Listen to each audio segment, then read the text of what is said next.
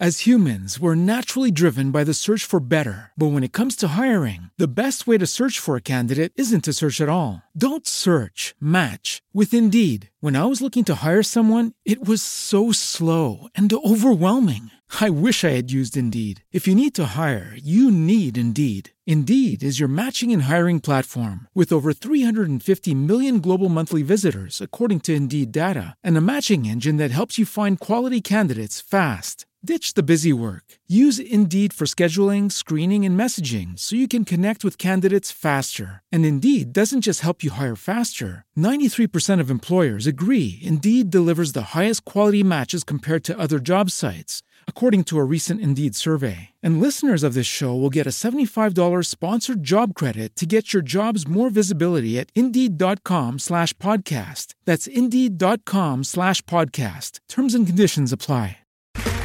Okay, round two. Name something that's not boring. A laundry? Ooh, a book club. Computer solitaire, huh? Ah, sorry, we were looking for Chumba Casino. That's right. ChumbaCasino.com has over 100 casino style games. Join today and play for free for your chance to redeem some serious prizes. ChumbaCasino.com. No purchase necessary. Full prohibited by law. 18 plus terms and conditions apply. See website for details. The Adventure of the Solitary Cyclist by Sir Arthur Conan Doyle. From the years 1894 to 1901 inclusive, Mr. Sherlock Holmes was a very busy man.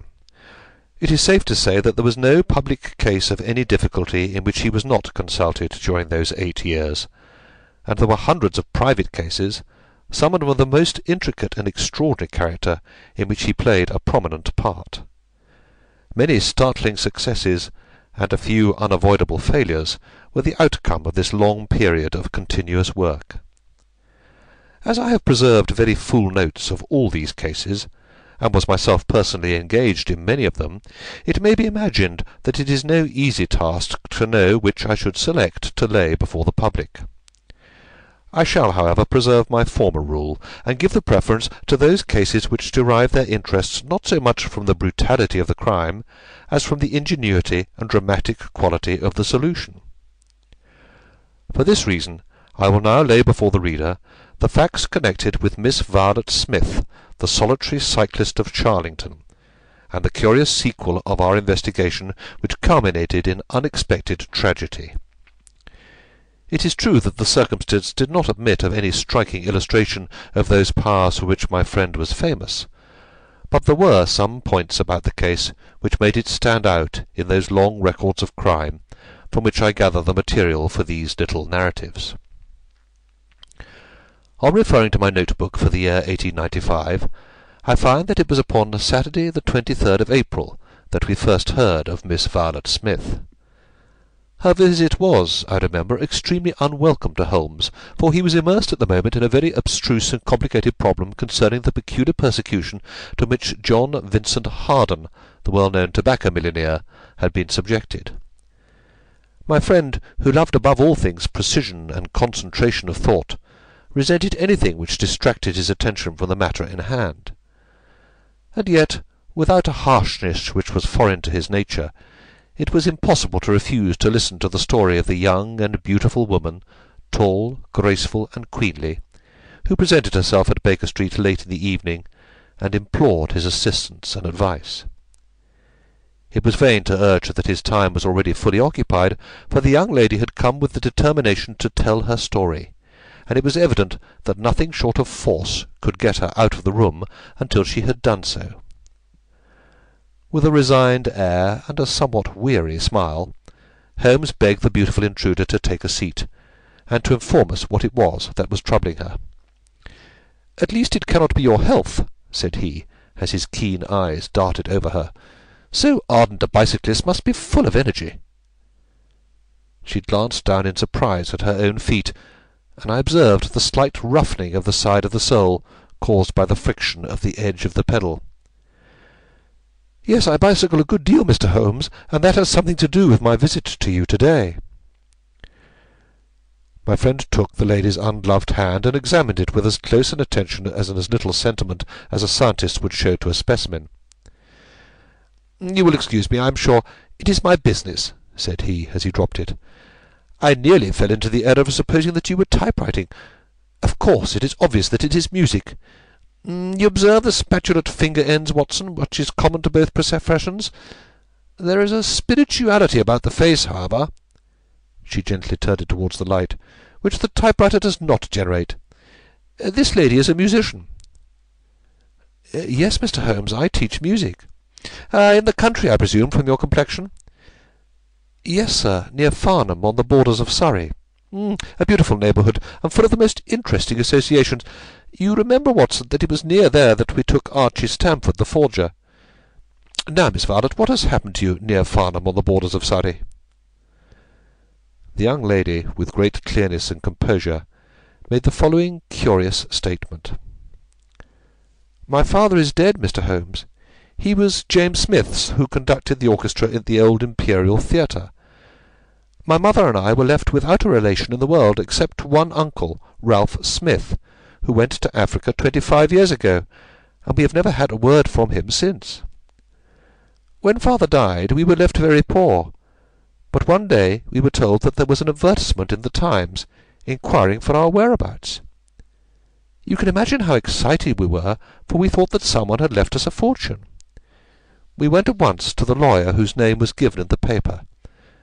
There we met two gentlemen, Mr. Carruthers and Mr. Woodley, who were home on a visit from South Africa. They said that my uncle was a friend of theirs, that he had died some months before in great poverty in Johannesburg, and that he had asked them with his last breath to hunt up his relations and see that they were in no want. It seems strange to us that Uncle Ralph, who took no notice of us when he was alive, should be so careful to look after us when he was dead. But Mr. Carruthers explained that the reason was that my uncle had just heard of the death of his brother, and so felt responsible for our fate. Uh, excuse me, said Holmes. When was this interview? Uh, last December, four months ago. Mm, pray proceed. Mr. Woodley seemed to me to be a most odious person. He was for ever making eyes at me, a coarse, puffy-faced, red-moustached young man, with his hair plastered down on each side of his forehead. I thought he, that he was perfectly hateful, and I was sure that Cyril would not wish me to know such a person. Oh, Cyril is his name, said Holmes, smiling. The young lady blushed and laughed. Yes, Mr. Holmes, Cyril Morton, an electrical engineer, and we hope to be married at the end of the summer. Dear me, how did I get talking about him? What I wished to say was that Mr. Woodley was perfectly odious, but that Mr. Carruthers, who was a much older man, was more agreeable. He was a dark, sallow, clean-shaven, a silent person, but he had polite manners and a pleasant smile. He inquired how we were left, and on finding that we were very poor, he suggested that I should come and teach music to his only daughter, aged ten. I said that I did not like to leave my mother, on which he suggested that I should go home to her every week-end, and he offered me a hundred a year, which was certainly splendid pay. So it ended by my accepting, and I went down to Chiltern Grange, about six miles from Farnham. Mr. Carruthers was a widower, but he had engaged a lady housekeeper, a very respectable elderly person called Mrs. Dixon, to look after his establishment. The child was a dear, and everything promised well. Mr. Carruthers was very kind and very musical, and we had most pleasant evenings together. Every week-end I went home to my mother in town. The first flaw in my happiness was the arrival of the red-moustached Mr. Woodley. He came for a visit of a week, and oh, it seemed three months to me. He was a dreadful person, a bully to every one else, but to me something infinitely worse. He made odious love to me, boasted of his wealth, said that if I married him I could have the finest diamonds in London. And finally, when I would have nothing to do with him, he seized me in his arms one day after dinner he was hideously strong and swore that he would not let me go until I had kissed him. Mr. Carruthers came in and tore him from me, on which he turned upon his own host, knocking him down and cutting his face open. That was the end of his visit, as you can imagine. Mr. Carruthers apologised to me next day, and assured me that I should never be exposed to such an insult again. I have not seen Mr. Woodley since. And now, Mr. Holmes, I come at last to the special thing which has caused me to ask your advice to-day. You must know that every Saturday forenoon I ride on my bicycle to Farnham Station in order to get the 12.22 to town. The road from Chiltern Grange is a lonely one, and at one spot it is particularly so, for it lies for over a mile between Charlington Heath upon one side, and the woods which lie round Charlington Hall upon the other. You could not find a more lonely tract of road anywhere, and it is quite rare to meet so much as a cart or a peasant until you reach the high road near Crooksbury Hill. Two weeks ago I was passing this place when I chanced to look back over my shoulder and about two hundred yards behind me I saw a man, also on a bicycle. He seemed to be a middle-aged man with a short dark beard. I looked back before I reached Farnham, but the man was gone, so I thought no more about it. But you can imagine how surprised I was, Mr. Holmes, when, on my return on the Monday, I saw the same man on the same stretch of road. My astonishment was increased when the incident occurred again, exactly as before, on the following Saturday and Monday. He always kept his distance, and did not molest me in any way, but still it certainly was very odd. I mentioned it to Mr. Carruthers, who seemed interested in what I said, and told me that he had ordered a horse and trap, so that in future I should not pass over these lonely roads without some companion. The horse and trap were to have come this week, but for some reason they were not delivered, and again I had to cycle to the station. That was this morning. You can think that I looked out when I came to Charlington Heath, and there, sure enough, was the man, exactly as he had been the two weeks before. He always kept so far from me that I could not clearly see his face, but it was certainly someone whom I did not know. He was dressed in a dark suit with a cloth cap. The only thing about his face that I could clearly see was his dark beard. To-day I was not alarmed, but I was filled with curiosity, and I determined to find out who he was and what he wanted. I slowed down my machine, but he slowed down his. Then I stopped altogether, but he stopped also. Then I laid a trap for him. There is a sharp turning of the road, and I pedalled very quickly round this, and then I stopped and waited. I expected him to shoot round and pass me before he could stop. But he never appeared. Then I went back and looked round the corner. I could see a mile of road, but he was not on it. To make it the more extraordinary, there was no side road at this point down which he could have gone. Holmes chuckled and rubbed his hands. "This case certainly presents some features of its own," said he. Uh, how much time elapsed between your turning the corner and your discovery that the road was clear?" "Two or three minutes." "Then he could not have retreated down the road, and you say that there are no side roads?" "None." Hmm, "Then he certainly took a footpath on one side or the other."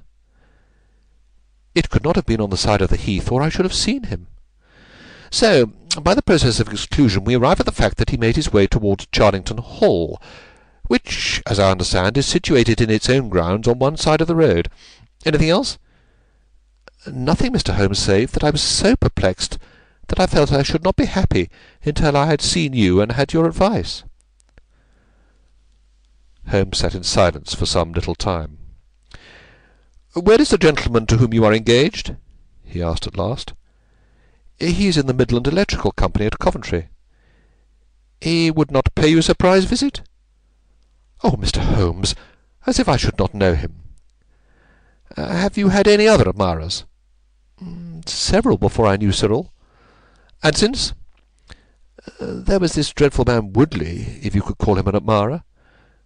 "No one else?" Our fair client seemed a little confused. "Who was he?" asked Holmes. "Oh, it may be a mere fancy of mine, but it had seemed to me sometimes that my employer, Mr. Carruthers takes a great deal of interest in me. We are thrown rather together. I play his accompaniments in the evenings. He's never said anything. He's a perfect gentleman. But a girl always knows. Hmm. Holmes looked grave. What does he do for a living? He's a rich man. No carriages or horses? Well, at least he is fairly well to do, but he goes into the city two or three times a week. He is deeply interested in South African gold shares. You will let me know any fresh development, Miss Smith. Uh, I am very busy just now, but I will find time to make some inquiries into your case. In the meantime, take no step without letting me know. Good-bye, and I trust that we shall have nothing but good news from you. It is part of the settled order of nature that such a girl should have followers, said Holmes, as he pulled at his meditative pipe. But for choice not on bicycles on lonely country roads. Hmm, some secreted lover beyond all doubt. But there are curious and suggestive details about the case, Watson. Hmm, that he should appear only at that point? Exactly. Our first effort must be to find out who are the tenants of Charlington Hall. Then again, how about the connection between Carruthers and Woodley, since they appear to be men of such a different type? How came they both to be so keen upon looking up Ralph Smith's relations? Uh, one more point. What sort of a menage is it which pays double the market price for a governess which does not keep a horse, although six miles from the station? Odd, Watson. Very odd. Uh, you will go down? No, my dear fellow, you will go down.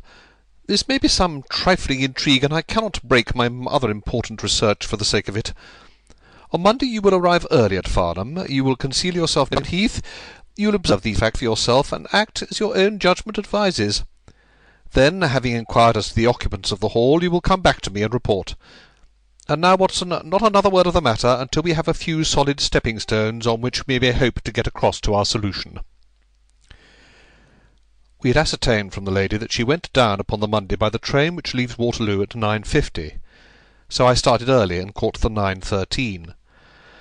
At Farnham station I had no difficulty in being directed to Charlington Heath. It was impossible to mistake the scene of the young lady's adventure, for the road runs between the open heath on one side and an old yew hedge upon the other, surrounding a park which is studded with magnificent trees. There was a main gateway of lichen-studded stone, each side pillar surmounted by mouldering heraldic emblems; but besides this central carriage drive I observed several points where there were gaps in the hedge and paths leading through them. The house was invisible from the road, but the surroundings all spoke of gloom and decay.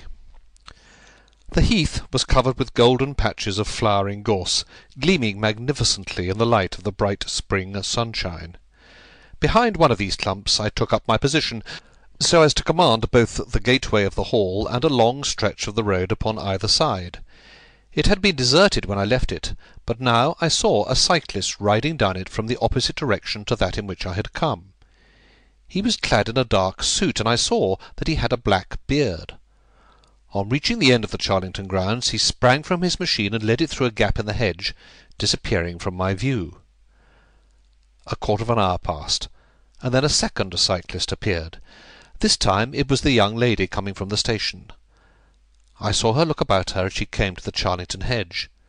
An instant later the man emerged from his hiding-place, sprang upon his cycle, and followed her. In all the broad landscape those were the only moving figures the graceful girl sitting very straight upon her machine, and the man behind her bending low over his handle-bar with a curiously furtive suggestion in every movement. She looked back at him and slowed her pace. He slowed also. She stopped. He at once stopped too, keeping two hundred yards behind her. Her next movement was as unexpected as it was spirited. She suddenly whisked her wheels round and dashed straight at him. He was as quick as she, however, and darted off in desperate flight. Presently she came back up the road again, her head haughtily in the air, not deigning to take any further notice of her silent attendant. He had turned also, and still kept his distance until the curve of the road hid them from my sight.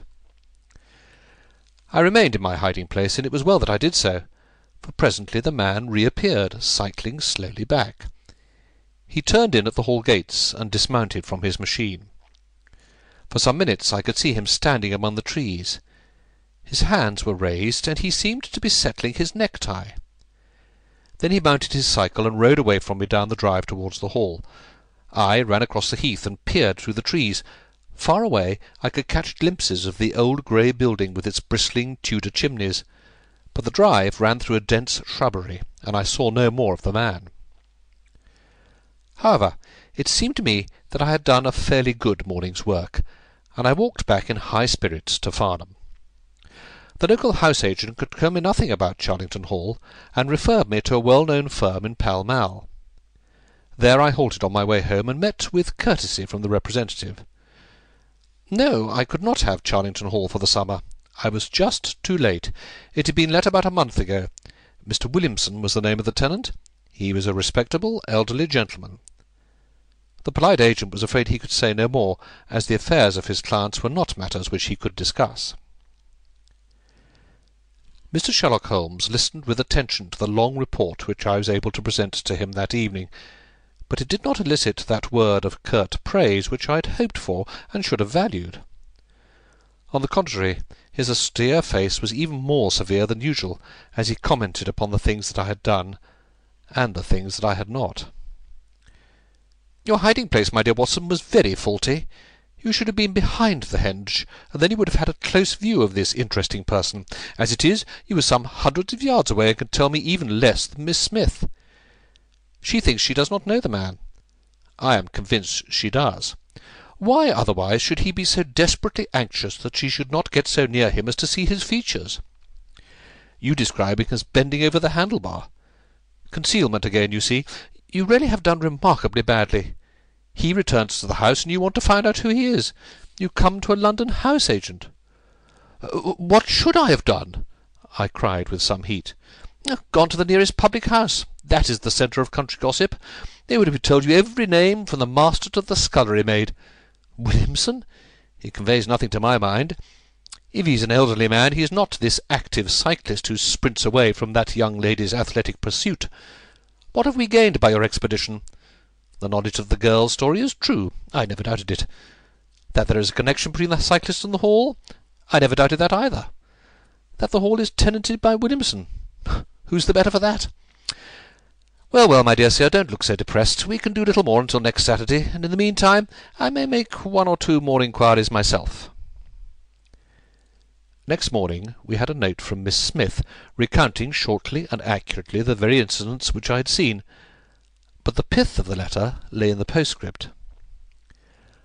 I am sure that you will respect my confidence, Mr. Holmes, when I tell you that my place here has become difficult, owing to the fact that my employer has proposed marriage to me. I am convinced that his feelings are most deep and most honourable. At the same time, my promise is of course given. He took my refusal very seriously, but also very gently. You can understand, however, that the situation is a little strained.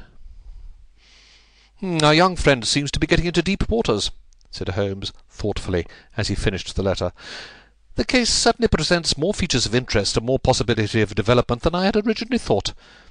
I should be none the worse for a quiet, peaceful day in the country, and I am inclined to run down this afternoon and test one or two theories which I have formed. Holmes' quiet day in the country had a singular termination, for he arrived at Baker Street late in the evening with a cut lip and a discoloured lump upon his forehead, besides a general air of dissipation. It is Ryan here, and I have a question for you. What do you do when you win? Like, are you a fist pumper?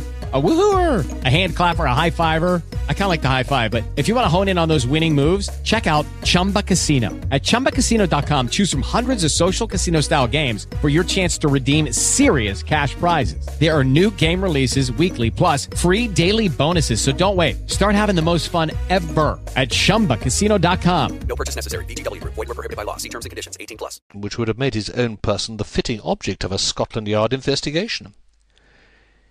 He was immensely tickled by his own adventures, and laughed heartily as he recounted them. "I get so little active exercise that it is always a treat," said he. "You are aware that I have some proficiency in the good old British sport of boxing. Occasionally it is of service. To day, for example, I should have come to very ignominious grief without it." I begged him to tell me what had occurred. I found that country pub which I had already recommended to your notice, and there I made my discreet inquiries. I was in the bar, and a garrulous landlord was giving me all that I wanted. Uh, Williamson is a white-bearded man, and he lives alone with a small staff of servants at the Hall.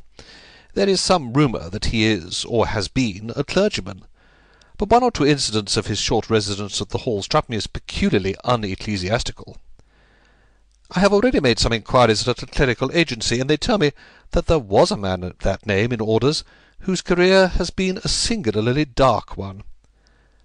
The landlord further informed me that there are usually week-end visitors, a warm lot, sir, at the Hall, and especially one gentleman with a red moustache, Mr. Woodley by name, who was always there. We had got as far as this when who should walk in but the gentleman himself, who had been drinking his beer in the tap-room, and had heard the whole conversation. Who was I? What did I want? What did I mean by asking questions? He had a fine flow of language, and his adjectives were very vigorous. He ended a string of abuse by a vicious backhander which I failed to entirely avoid. The next few minutes were delicious. It was a straight left against a slogging ruffian. I emerged, as you see. Mr. Woodley went home in a cart. So ended my country trip, and it must be confessed that, however enjoyable, my day on the Surrey border has not been much more profitable than your own. The Thursday brought us another letter from our client. You will not be surprised, Mr. Holmes, said she, to hear that I am leaving Mr. Carruthers' employment. Even the high pay cannot reconcile me to the discomforts of my situation. On Saturday I come up to town, and I do not intend to return. Mr. Carruthers has got a trap, and so the dangers of the lonely road, if ever there were any dangers, are now over. As to the special cause of my leaving, it is not merely the strained situation with Mr. Carruthers, but it is the reappearance of that odious man, Mr. Woodley. He was always hideous, but he looks more awful than ever now, for he appears to have had an accident, and he is much disfigured. I saw him out of the window, but I am glad to say I did not meet him. He had a long talk with Mr. Carruthers, who seemed much excited afterwards. Woodley must be staying in the neighbourhood, for he did not sleep here and yet I caught a glimpse of him again this morning, slinking about in the shrubbery. I would sooner have a savage wild animal loose about the place. I loathe and fear him more than I can say. How can Mr. Carruthers endure such a creature for a moment? However, all my troubles will be over on Saturday. Mm, so I trust, Watson, so I trust, said Holmes gravely. There is some deep intrigue going on round that little woman, and it is our duty to see that no one molests her upon that last journey. I think, Watson, that we must spare time to run down together on Saturday morning and make sure that this curious and inclusive investigation has no untoward ending.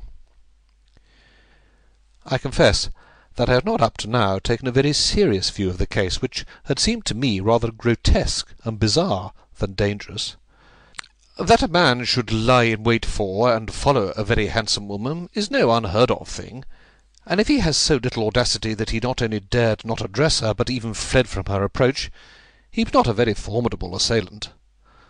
The ruffian Woodley was a very different person, but except on one occasion he had not molested our client, and now he visited the house of Carruthers without intruding upon her presence. The man on the bicycle was doubtless a member of those week-end parties at the Hall of which the publican had spoken, but who he was or what he wanted was as obscure as ever. It was the severity of Holmes' manner, and the fact that he slipped a revolver into his pocket before leaving our rooms, which impressed me with the feeling that tragedy might prove to lurk behind this curious train of events. A rainy night had been followed by a glorious morning, and the heath-covered countryside, with the glowing clumps of flowering gorse, seemed all the more beautiful to eyes which were weary of the duns and drabs and slate greys of London. Holmes and I walked along the broad, sandy road, inhaling the fresh morning air and rejoicing in the music of the birds and the fresh breath of the spring. From a rise of the road on the shoulder of Crooksbury Hill, we could see the grim Hall bristling out from amidst the ancient oaks, which, old as they were, were still younger than the building which they surrounded. Holmes pointed down the long tract of road which wound, a reddish-yellow band, between the brown of the heath and the budding green of the woods. Far away, a black dot, we could see a vehicle moving in our direction. Holmes gave an exclamation of impatience. I have given a margin of half an hour, said he. If that is her trap, she must be making for the earlier train. I fear, Watson, that she will be past Charlington before we can possibly meet her. From the instant that we passed the rise, we could no longer see the vehicle, but we hastened onward at such a pace that my sedentary life began to tell upon me, and I was compelled to fall behind. Holmes, however, was always in training, for he had inexhaustible stores of nervous energy upon which to draw. His springy step never slowed, until suddenly, when he was a hundred yards in front of me, he halted, and I saw him throw up his hand with a gesture of grief and despair. At the same instant an empty dog-cart, the horse cantering, the reins trailing, appeared round the curve of the road and rattled swiftly towards us. "Too late, Watson, too late!" cried Holmes, as I ran panting to his side. "Fool that I was not to allow for that earlier train! It's abduction, Watson, abduction! Murder, heaven knows what! Block the road, stop the horse! That's right. Now jump in and let us see if I can repair the consequences of my own blunder." We had sprung into the dog-cart, and Holmes, after turning the horse, gave it a sharp cut with the whip, and we flew back along the road. As we turned the curve, the whole stretch of road between the Hall and the Heath was opened up. I grasped Holmes' arm. "That's the man!" I gasped. A solitary cyclist was coming towards us. His head was down, and his shoulders rounded as he put every ounce of energy that he possessed on to the pedals. He was flying like a racer. Suddenly he raised his bearded face, saw us close to him, and pulled up, springing from his machine. That coal-black beard was in singular contrast to the pallor of his face, and his eyes were as bright as if he had a fever. He stared at us and at the dog-cart. Then a look of amazement came over his face. "Hallo! Stop there!" He shouted, holding his bicycle to block our road. "Where did you get that dog-cart? Pull up, man!" he yelled, drawing a pistol from his side pocket. "Pull up, I say, or by George I'll put a bullet into your horse!" Holmes threw the reins into my lap and sprang down from the cart. "You're the man we want to see. Where is Miss Violet Smith?" he said in his quick, clear way. "That's what I'm asking you. You're in her dog-cart. You ought to know where she is." "We met the dog-cart on the road. There was no one in it. We drove back to help the young lady." "Good Lord, good Lord, what shall I do?" cried the stranger in an ecstasy of despair. "They've got her, that hell-hound Woodley and the blackguard parson. Come, man, come, if you really are her friend. Stand by me, and we'll save her, if I have to leave my carcass in Charlington Wood." He ran distractedly, his pistol in his hand, towards a gap in the hedge. Holmes followed him, and I, leaving the horse grazing beside the road, followed Holmes. "This is where they came through," said he, pointing to the marks of several feet upon the muddy path. "Hallo! Stop a minute. Who's this in the bush?" It was a young fellow about seventeen, dressed like an ostler, with leather cords and gaiters. He lay upon his back, his knees drawn up, a terrible cut upon his head. He was insensible, but alive. A glance at his wound told me that it had not penetrated the bone. "Ah, that's Peter the groom!" cried the stranger. "He drove her. The beasts have pulled him off and clubbed him. Let him lie. We can't do him any good, we may save her from the worst fate that can befall a woman." We ran frantically down the path which wound among the trees. We reached the shrubbery which surrounded the house, when Holmes pulled up. "They didn't go to the house. Here are their marks on the left, here, beside the laurel bushes. Ah! I said so." As he spoke, a woman's shrill scream, a scream which vibrated with a frenzy of horror, burst from the thick green clump of bushes in front of us. It ended suddenly on its highest note with a choke and a gurgle. "This way, this way! They're in the bowling alley!" cried the stranger, darting through the bushes. "Ah, the cowardly dogs! Follow me, gentlemen! Too late, too late, by the living Jingo!" We had broken suddenly into a lovely grey glade of greensward, surrounded by ancient trees. On the farther side of it, under the shadow of a mighty oak, there stood a singular group of three people. One was a woman, our client, drooping and faint, a handkerchief round her mouth. Opposite her stood a brutal, heavy-faced, red-moustached young man, his gaitered legs parted wide, one arm akimbo, the other waving a riding crop, his whole attitude suggestive of triumphant bravado. Between them an elderly, grey-bearded man, wearing a short surplice over a light tweed suit, had evidently just completed the wedding service, for he pocketed his prayer book as we approached, and slapped the sinister bridegroom upon the back in jovial congratulation. "They're married?" I gasped. "Come on!" cried our guide. "Come on!" He rushed across the glade, Holmes and I at his heels.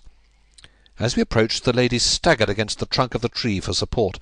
Williamson, the ex-clergyman, bowed to us with mock politeness, and the bully, Woodley, advanced with a shout of brutal and exultant laughter.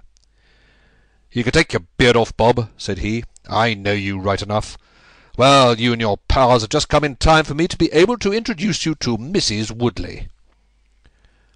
Our guide's answer was a singular one. He snatched off the dark beard which had disguised him, and threw it on the ground, disclosing a long, sallow, clean-shaven face below it.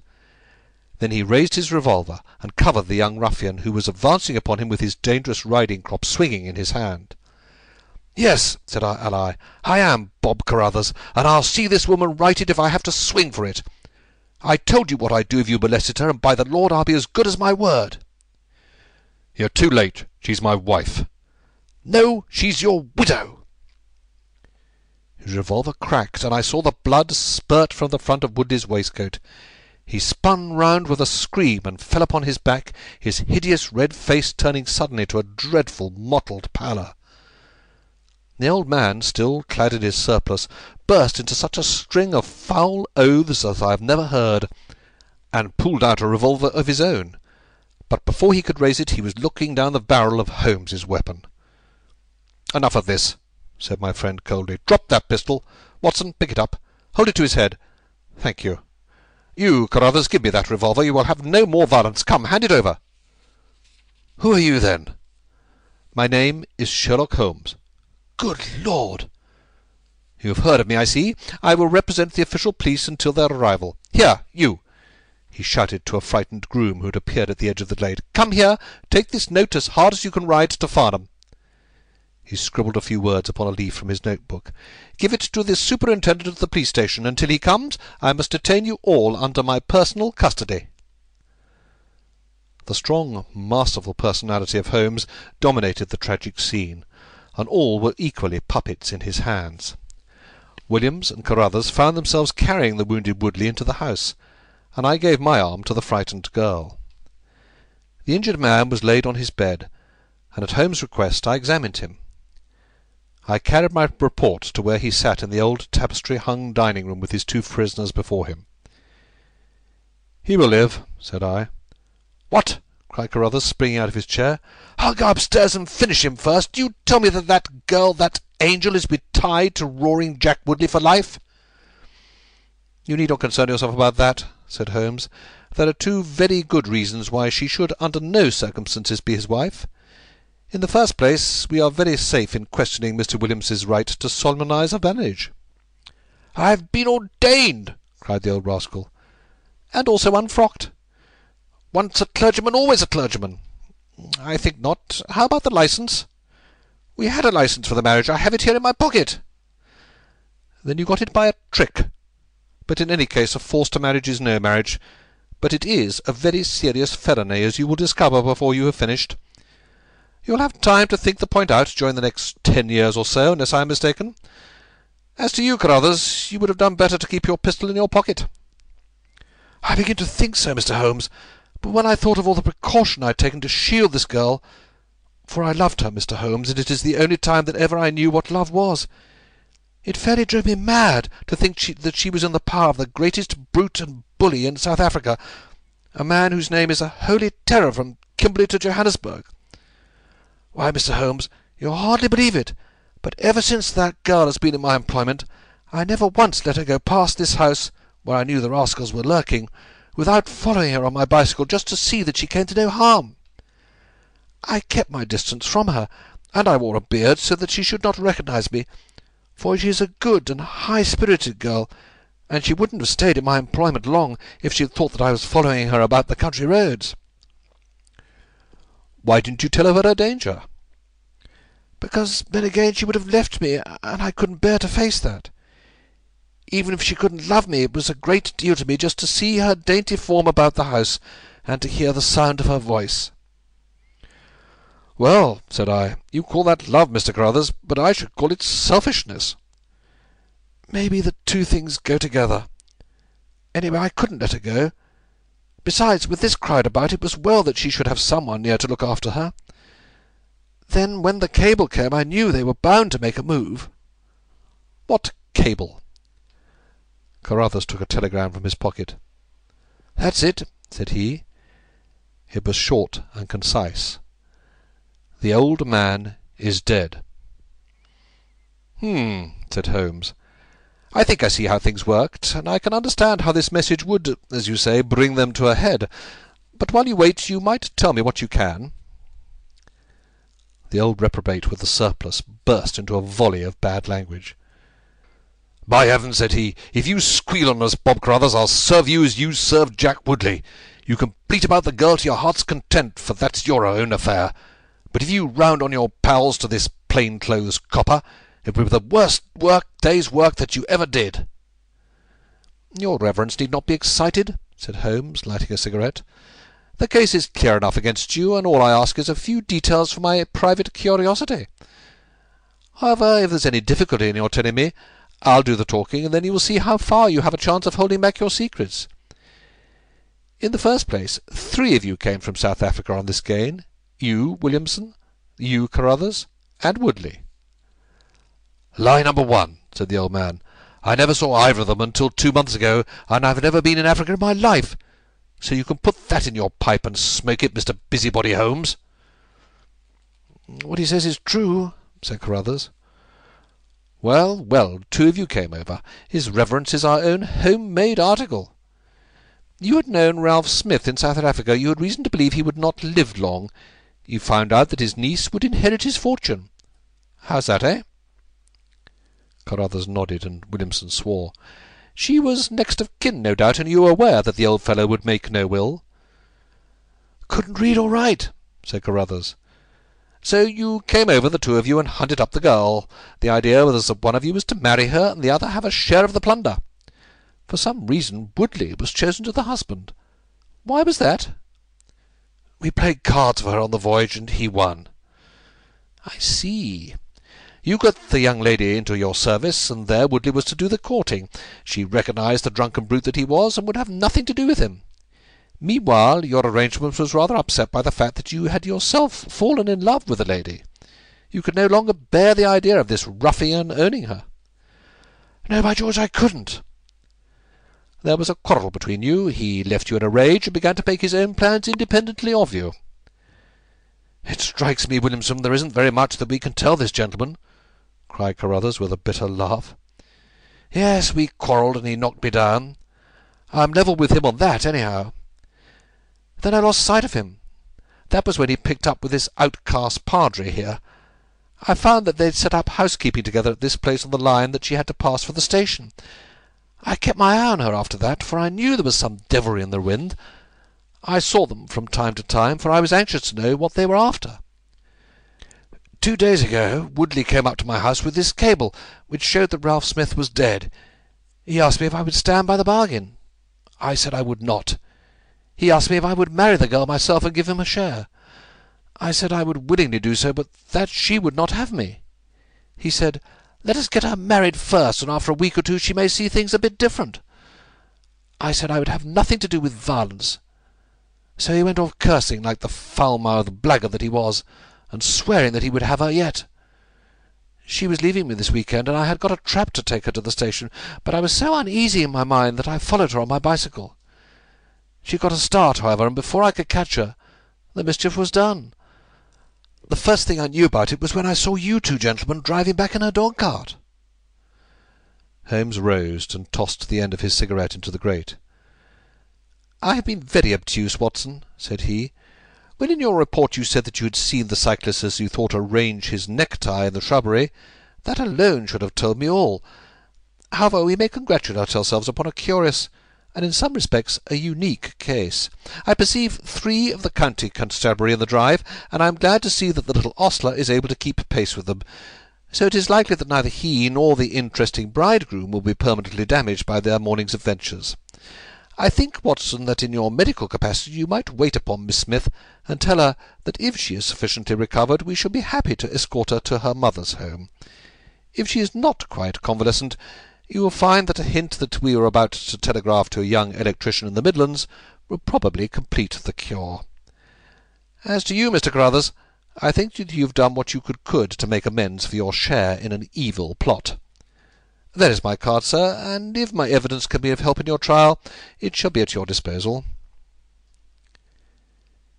In the whirl of our incessant activity, it has often been difficult for me, as the reader has probably observed, to round off my narratives, and to give those final details which the curious might expect. Each case has been the prelude to another, and the crisis once over, the actors have passed for ever out of our busy lives. I find, however, a short note at the end of my manuscript dealing with this case, in which I have put it upon record that Miss Violet Smith did indeed inherit a large fortune, and that she is now the wife of Cyril Morton, the senior partner of Morton and Kennedy, the famous Westminster electricians. Williamson and Woodley were both tried for abduction and assault, the former getting seven years and the latter ten.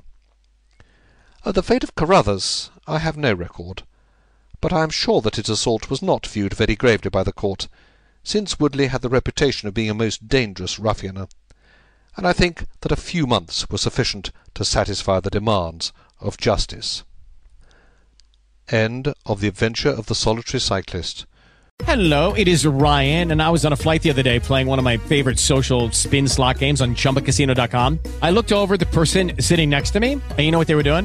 They were also playing Chumba Casino. Coincidence? I think not. Everybody's loving having fun with it. Chumba Casino is home to hundreds of casino-style games that you can play for free anytime, anywhere, even at 30,000 feet. So sign up now at ChumbaCasino.com to claim your free welcome bonus. That's ChumbaCasino.com and live the Chumba life. No purchase necessary. Group. Void prohibited by law. See terms and conditions. 18 plus.